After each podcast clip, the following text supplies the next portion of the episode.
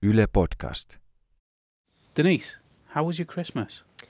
Well, you know, it was okay, but you know, then this podcast got in the way, Egan. Yeah, me too. Slaves to the job, I guess. Do you want some banana bread? Always.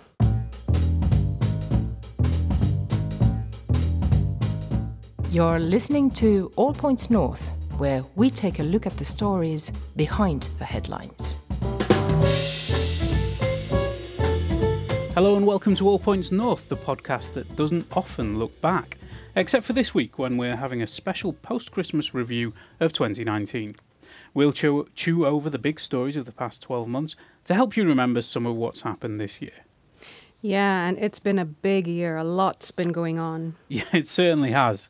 I'm Egan Richardson, and joining me this week is my colleague Denise Wall, Katharina Lorma, who heads up content planning at Yle's Finnish language news unit, and Sam Kingsley, formerly of this parish, parish and now AFP's man in Helsinki.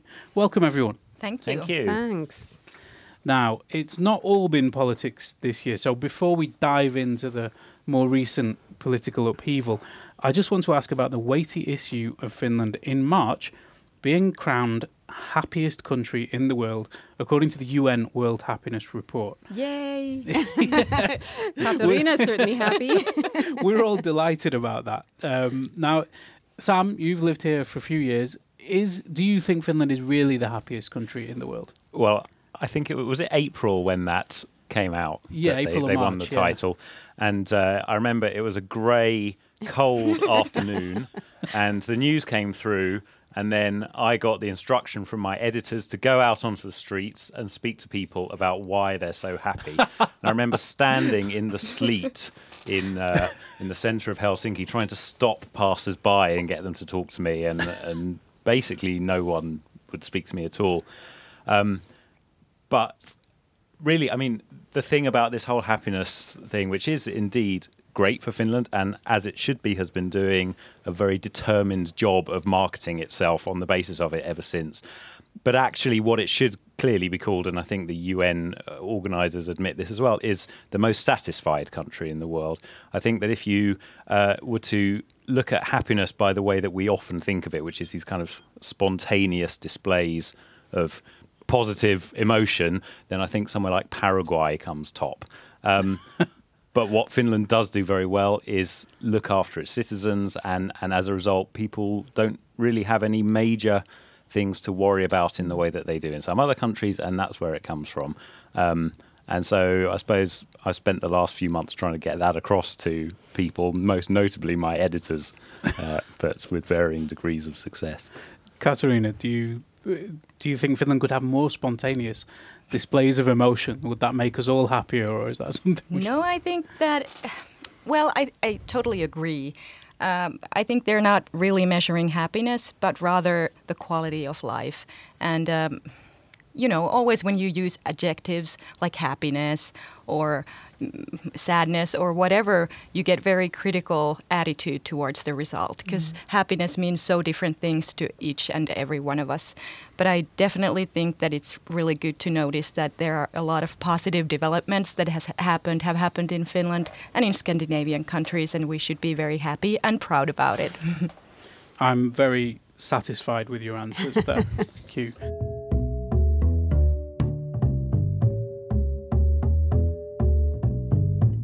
Um, now, politics has been high on the agenda this year. We have a new Prime Minister who is the youngest Premier in the world after Antti Rinne's very brief spell in office, and she has made global headlines. She came into office after a labour dispute in the postal sector and a breakdown in relations between Rinne and the Centre Party. Now, it's a tricky situation to handle, um, but let's hear what she had to say last week. Well, as you said, um, I present uh, younger generation, but what comes to social media or Instagram, I think that I'm an individual, a person, a real person also, even though I'm a prime minister. So I won't change uh, the way I behave. Uh, of course, I have to be careful what I say because it can be uh, pre- represented as the whole government. Uh, but I'm still a person, and I will be in the future also. Thank you for the good question. I think uh, this governmental program is uh, definitely built for the whole society, and we're here to put these really important political decisions into practice.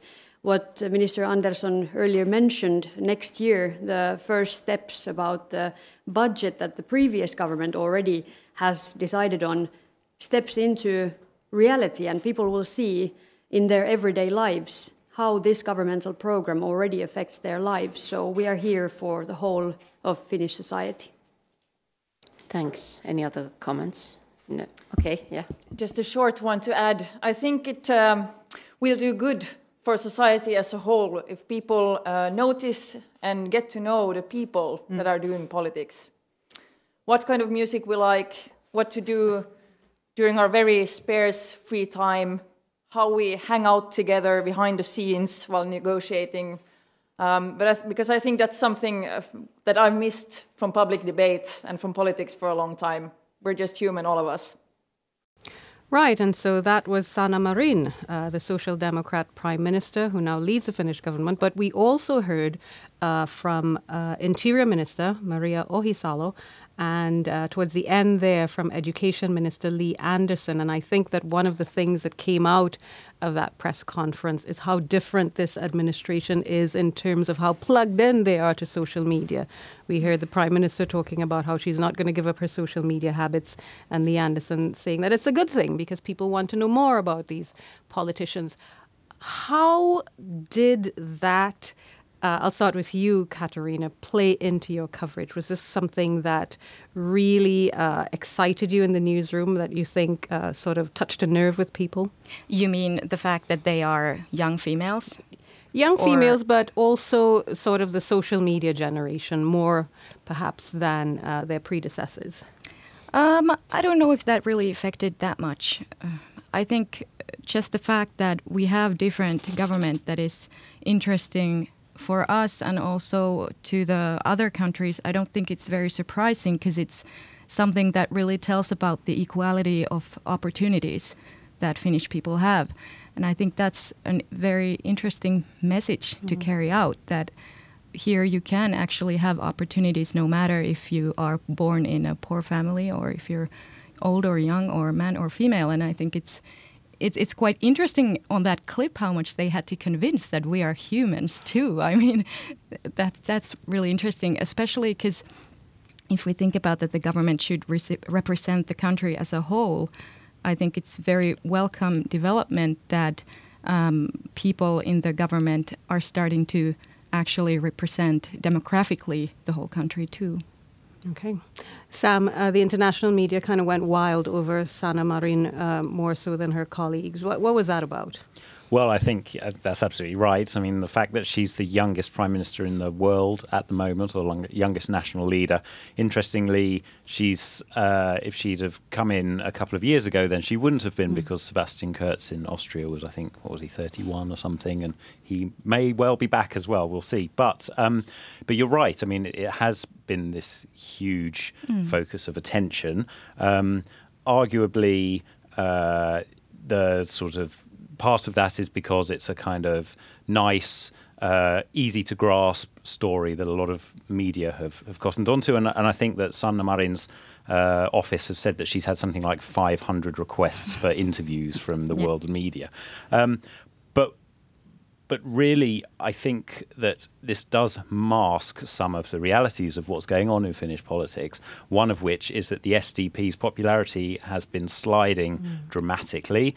Um, and uh, meanwhile, the popularity of the populist far right nationalist Finns party is is very very high, and they are the most popular party in in the country, followed by the National Coalition Party, who are also sort of centre right. So.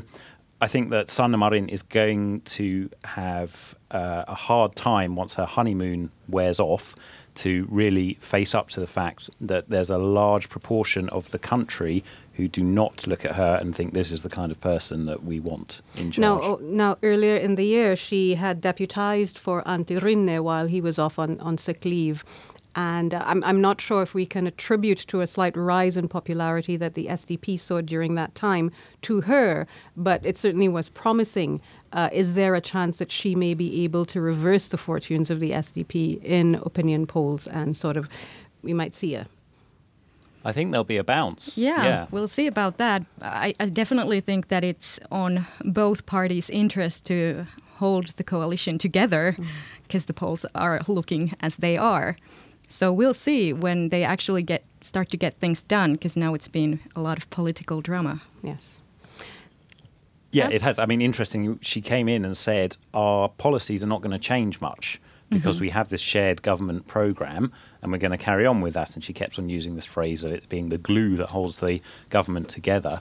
They they have been in power six months and their popularity has has nosedived in that time. But I will not write her off. And um, actually, one other thing that I want to say and that I'm always going on about is that I think women in Finnish politics, for all the talk of this place being this kind of haven of gender equality, have an especially hard time. If you look at the previous two female prime ministers, uh, one of them has been in power, was in power for about a year, and then lost the election. And before that, uh, in 2003, I think she managed something like 63 days or something before being hounded out. You look at the former. Um, head of the SDP, Jutta Urpilainen, uh, who really came in for a lot of flack from her own party and the public. And, and I mean, I, I could go on naming female Finnish politicians in the public eye who, who get a very hard time. So I think uh, Sanna Marin is going to be battling against that mm. as well. Any views on that, Katarina? Yeah, probably true. But also, I think overall, the prime minister seat has been very hectic place mm-hmm. during recent years. I mean, it, it wasn't very easy for Sipilä either. So, in, in that sense, I am a little bit, one could say, almost worried to see, like, how does this affect a young politician's career this early on to be the prime minister? We'll see interesting times. Definitely I'm glad ahead. you mentioned Juha Sipilä. We've had three prime ministers so far this year. Juha Sipilä mm-hmm. uh, before the election, or I should say, before he resigned before the election. Yes, uh, uh, and then was reinstated as a, a caretaker prime minister. Uh, we've had Antti Rinne, and we've had uh, we have Sanna Marin. How would you rank prime ministers so far this year? And and I'll make it easy for you. I don't want to get you in trouble. Which would you say has been your favorite prime minister this this year? and, and, in a completely and, unbiased, impartial way. And uh, and uh, and why? Um, Sam, oh, do you have you. some ideas? Okay, uh, I'm Very not going to answer that question, but I will say this instead: that uh, in Finnish politics there's a an art of silence to being mm-hmm. popular and what we normally see happening is that the person who is in charge doing all the stuff suffers a drop in popularity, while the person on the sidelines who says as little as possible sees their popularity rising. And I think that's part of the reason why the Finns party is so popular now. So, by that rationale, I think uh, Sanna Marin uh, so far is seeing this this real bounce because we don't know exactly who she is yet. Um, so for now, I'm going to say Sanna Marin is the most successful, but ask me again in a few months and we'll see. Yeah, I think it com- it goes the same way. No matter who is the prime minister, the actions are more important than the demographics mm. that they represent. Uh, I'll just say one one other quick thing about this uh, Sanna Marin uh, versus the the others. Um, the SDP have proposed the reversal of some deeply unpopular measures uh, that were introduced by the previous government. So we're we're going to see uh, the rollback of the activation model uh, next year, and um, and and and um, there are currently talks going on about the KIKY, the Competitiveness Pact, uh, in thing as well. Uh, in collective bargaining they roll back the daycare restrictions. Exactly, the daycare in. restrictions and, and so on. Is are these policies that might contribute to a bit of a bounce and easing Sanna Marin's uh, early days and months in office? Yeah, well, it's it's hard to say because it's true that Marin's government plans should bring more money um, to the people with the lowest income. So to say, you know, they're also making secondary education free, or that's the plan, and so, but then again, it's it's very easy to be criticized by the opposition leaders uh, from the economical point of view. and that's what's been happening because um, raising the employment level towards the goal is going to be really hard. And, um, and that goal is 75% employment. Yes. And the government has been criticized for the lack of concrete plans. How are they going to do it? But I think that, you know, they can always point out that there has been misunderstandings that this is not the only way how they're going to, you know, make up for those lost millions. Um, you know, there's also increasement of taxing and cutting business support supports and so mm. on. But yeah, I don't think it's going to be easy road no matter what. One thing I wanted to ask about was the um, eye-catching target announced after the government was sworn in um, to make Finland carbon neutral mm-hmm. by 2035. Um, now, the, it brought a lot of attention, headlines worldwide, but is it a realistic goal? Well, I think it's uh, good to remember that it doesn't mean that uh, there would be no emissions at all. It only means that emissions should be balanced out by, by different carbon removal strategies. And the researchers on that One Planet of climate change, they did um, say that it's possible. However, I'm sure that it won't be easy, and it requires um, a lot of, you know, a lot of strategies of, of um, balancing those emissions, but also possibly developing new technologies and so on. So possible, but hmm. hard. And a key thing is also the where, what role does nuclear power play in this mm-hmm. equation? We've got the Green Party in government who have traditionally been opposed to nuclear power, and some signs that that uh, that stance is shifting to a more sort of pragmatic approach. Uh, but uh, we will see really what um, how that plays out. Yeah, we actually had a poll on how Finnish people think about that, how they feel about nuclear power now mm-hmm. because of the climate crisis, and it seemed that especially younger people were more supportive towards it. So that's really interesting development too. Right, uh, uh, I'll leave out the Suomi Mainittu thing. Yeah. Egan, because we kind of we talked about that. that. Yep. So uh, before we leave politics behind, we should talk a little bit about the Finns party because no politics conversation is complete without mention of this particular group. They very nearly won the election and they're still riding high in the polls, as you mentioned earlier, Sam. Um, they're making hay from this Al-Hol camp controversy, which involves a plan to repatriate uh, Finnish citizens who are living in this refugee camp in Syria. Uh, because, of course, it touches on a lot of their key issues, or maybe one should say the key issue of immigration and, and perhaps the related issue of, of terrorism. Now, back in April, we sent an immigrant, one of our team, to ask Jussi Halla-aho, the party leader, what he thinks of immigrants. Let's listen to that. Looks like the Finns party is going to win second or third place tonight. Uh, what does this say about the state of Finland today? It says that uh, there is a certain amount of people who are very dissatisfied with the current way of thinking about, uh, especially third world immigration and our over ambitious climate policies. All right. Do you see yourself as the party uh, in the coalition or the opposition in the future? No, we have made it very clear uh, to everybody that we are open to cooperation with anyone, but not at any cost. You said earlier not at, uh, that you would join a coalition, but not at any cost. What are those red lines in the sand? Uh, we could not join a government which is not committed to reducing harmful immigration to Finland. That's one thing.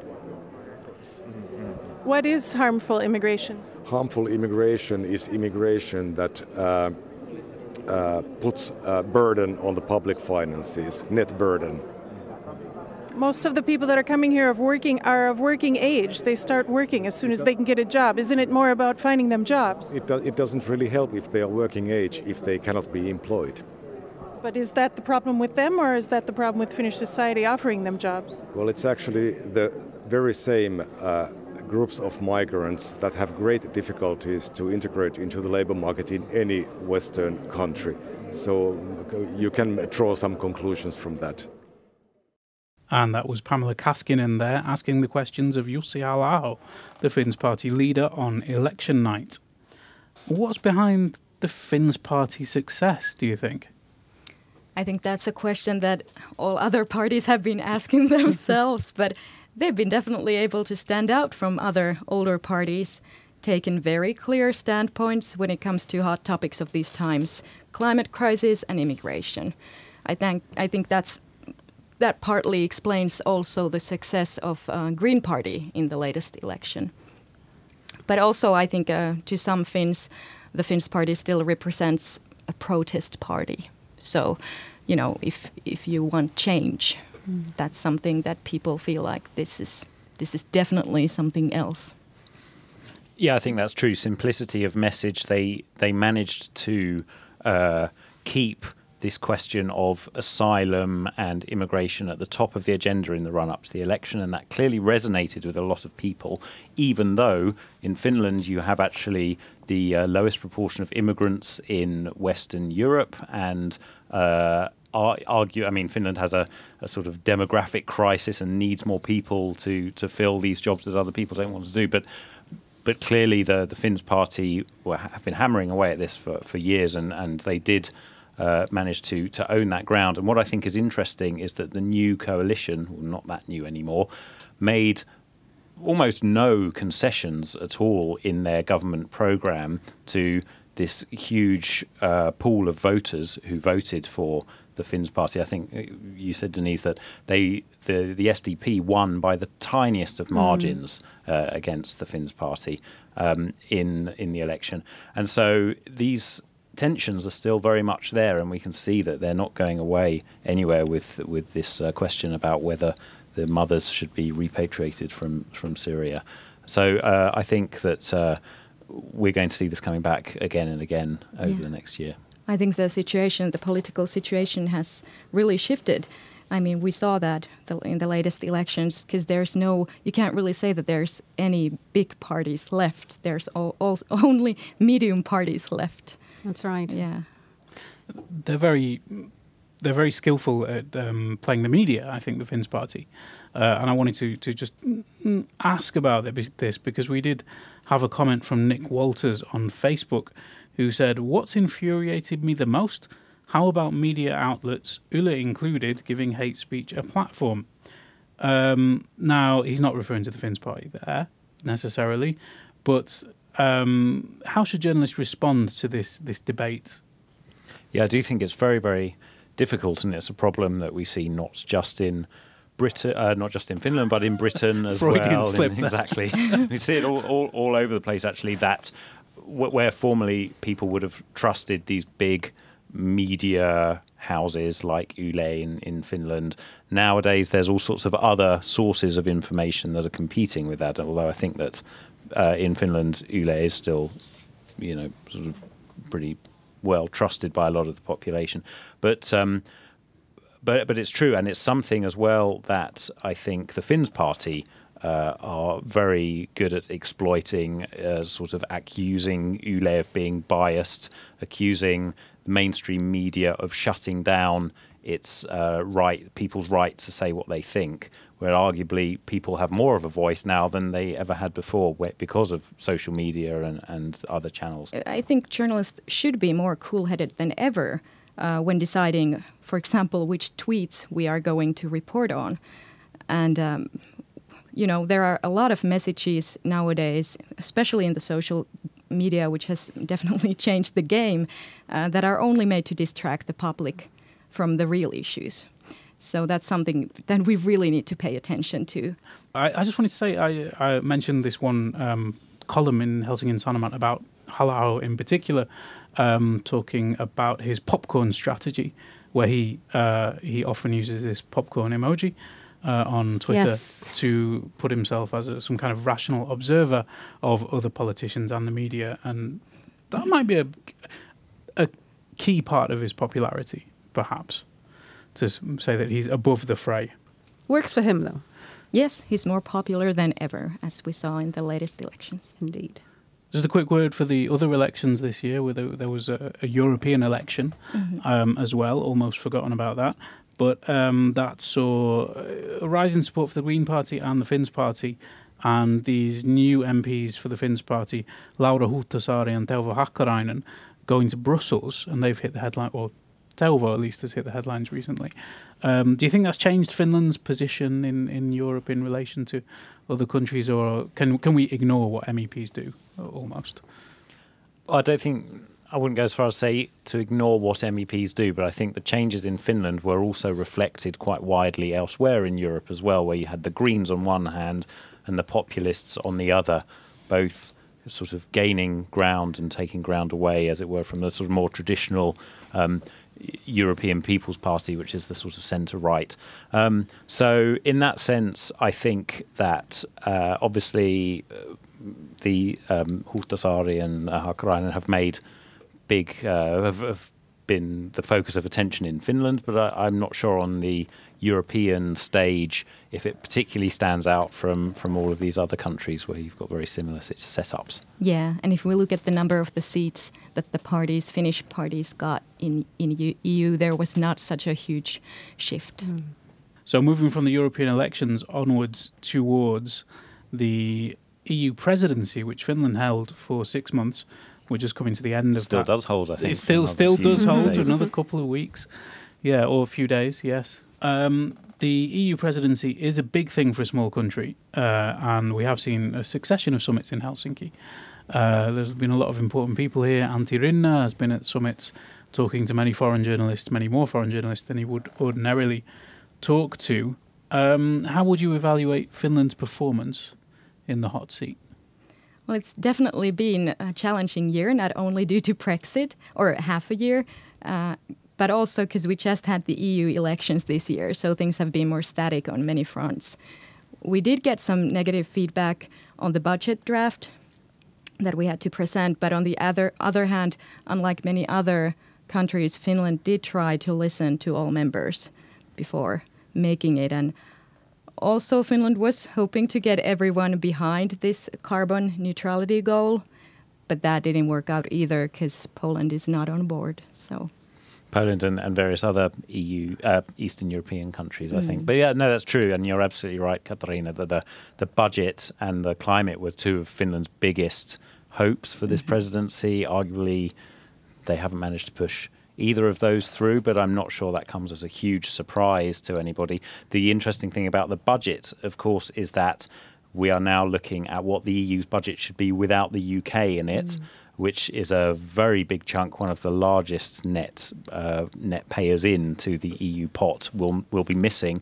And I think what was funny, uh, what was interesting, if you look at the responses to Finland's proposal for the EU budget was that some countries, like uh, I believe Sweden, thought that uh, Finland was asking for too much money, that the budget was too big, whereas others, like France and Spain, thought the budget was too small. And that sort of tells you about the kinds of uh, different pressures that they're they're coming under. Uh, I think if you speak to Finnish officials, they are very pleased that Finland sort of raised its profile during the um, during the presidency. Uh, they had. Uh, quite a lot of other things going on on the program as well, things to do with disinformation and uh, countering that and so on.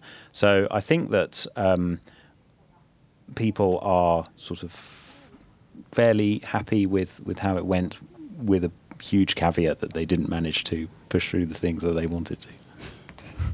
On the other hand, it has been uh, an interesting time uh, or a challenging time, maybe, in terms of internal politics as well. So, all other things being equal, it was not yeah bad. i mean i think beforehand the finnish hope was that coming in after the elections where there's a new commission that fin- finland will be able to set the agenda towards mm. things that they they want to to set i'm not sure that's really happened but um, yeah Okay, so much for politics.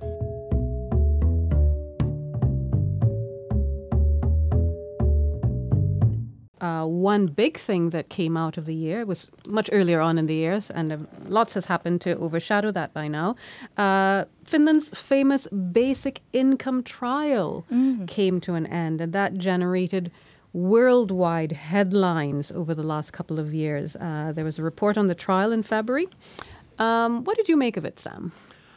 Well, like everything uh, which becomes this sort of major worldwide uh, news favourite, uh, there was um, there was quite a lot of sort of I would say not misrepresentation, but a lot of hopes placed in this trial that it would provide this whole new model for how we look after people in our societies and how we provide welfare.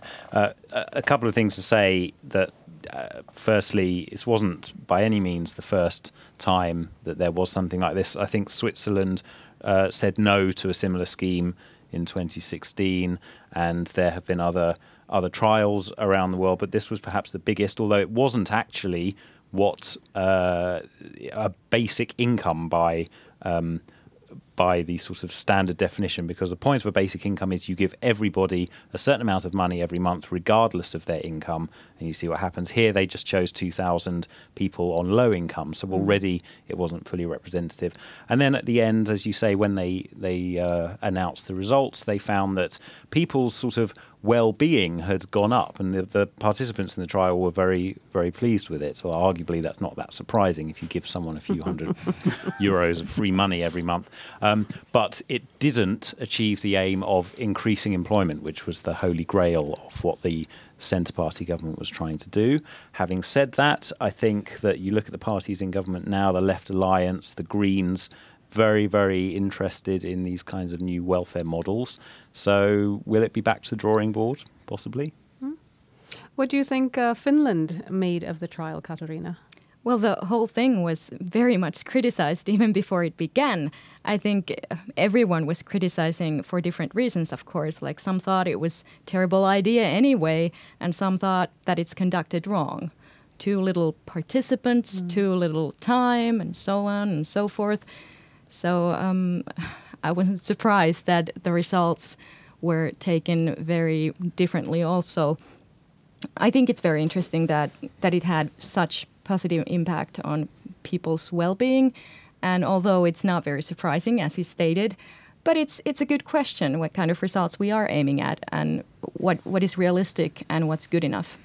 And what I think it does do is it does confirm Finland's position as a country that is prepared to try out these quite innovative social policies and is able to take a different kind of uh, look at how we should deal with mm-hmm. these problems. And I think it's quite interesting that this basic income trial came about during a uh, centre right government. So it was by no means run by the sort of SDP mm. and the, yeah. the, Left Alliance and so on.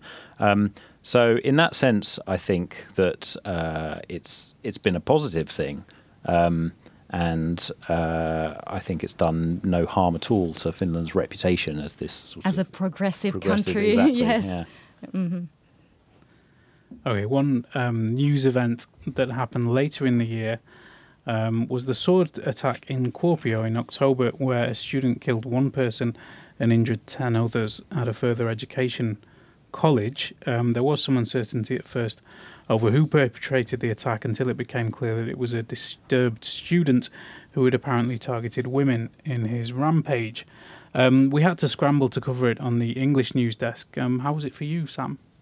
Uh, yeah, it was a big story on the day that it happened. That's true. There was a lot of international interest in it. Uh, I mean, there is international interest generally in these kinds of attacks, and Finland obviously has a history of these kinds of uh, school attacks. It had two in fairly close succession uh, about 10 or slightly more than 10 years ago. I think it's very important to say um, so one person died in the attack, but actually, since then, the police have not uh, said anything about what the killer's motive was. They haven't actually. Uh, we don't know anything about that yet. I presume that will come out next year when as we approach um, some the next sort of stage in the legal proceedings. So we don't really know publicly yet much about it at all, but uh, it was a, a, horrific sounding attack, and uh, I, I, think it was uh, something that uh, has made, well, once again, made people question uh, how safe Finnish society is when it, you know we we like to think of ourselves here as in a, a, place where where where it is very safe and it's true there are low levels of violence and, and things like that. And so when something like that happens it's it's all the more shocking. Yeah it requires a lot of cooperation from the whole organization uh, during these kind of news events and it, it, was especially hectic time to our regional office in Kuopio, of course. But I think uh, it's it's especially important that media does not spread panic, and uh, that we do everything that we can to stop rumors from spreading and sharing as much uh, reliable information as possible as quickly as possible.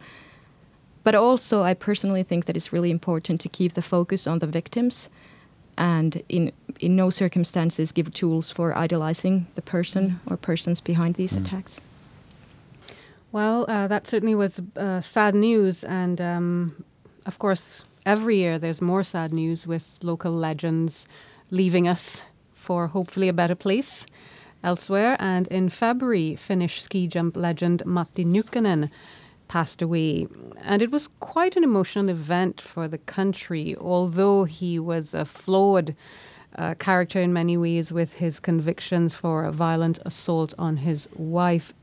Katarina, can you give us an insight into the relationship Finns have with this kind of troubled character? Yeah, um, well, I guess in Finland you could not live without knowing who was Matti Nykänen, regardless whether you were born before his achievements in sports or not. But it's, you know, you, you can't really deny he had a lot of alcohol problems, violent behavior towards his spouse, and so on. And I think that's part of the reasons why uh, he was a character that really made people feel a lot of things. And um, he had very strange relation with tabloids and um, interesting. I, I, guess he shared a lot of opinions, but nonetheless, in the sports, he he made a lot of history. Indeed. Yeah, I think it's absolutely true. He was a gift that keeps on giving for the tabloids. He went from being this four gold medal winning Olympic champion who everybody idolized to, uh, well, what he he was a pop star and a stripper at various times, and I mean went through pretty much every kind of career you could think about. He had all these kind of antics, quite a lot of which involved violent rages after. He, I think he stabbed his friend after losing a finger pulling contest and tried to strangle his um, his estranged wife with a dressing gown. I, I mean, so uh, the, the, the tabloids are, are, completely insatiable when they when they are sort of looking for more more and more to report on him, and I think they used to have their own dedicated Matti Nykänen reporters at some point. The sense that I got was that people were transfixed by him, and they kind of wanted him to get better and to pull through. They remembered those sorts of good feelings that he ha- he generated when he had all those sporting triumphs, but at the same time, like a car crash, you sort of can't look away when it all starts to crumble. He did leave us with some of his um, gems, though, you know, his words of wisdom. Oh, yes. Which will always be remembered. Go on, you're going to breathe a few off now. and, and I remember Elämä on laiffii. Life yes. is a person's yes. best time, I yes. think. Was so true. It could be 50, 60. Tomorrow it's is always 50, the future. 60. Yes. And sometimes I think that Classics. for human beings, it's, it's easier to appreciate people's achievements if they're not perfect at all. Yes. Well, and in happier sporting news, um, people who may or may not be perfect um, gave great joy to Finland again in ice hockey when they won the World Championship in May. And the football team also, amazingly, finally, eventually qualified for a major tournament. And they'll be at Euro 2020 next summer. Um, Sam, I know you were you headed down to the fountain in on the cold November night. I did. I did indeed with my camera. the football to capture the celebrations in, in action. What was it like? It was. Uh, I think it's safe to say it was a fairly unfinished scene.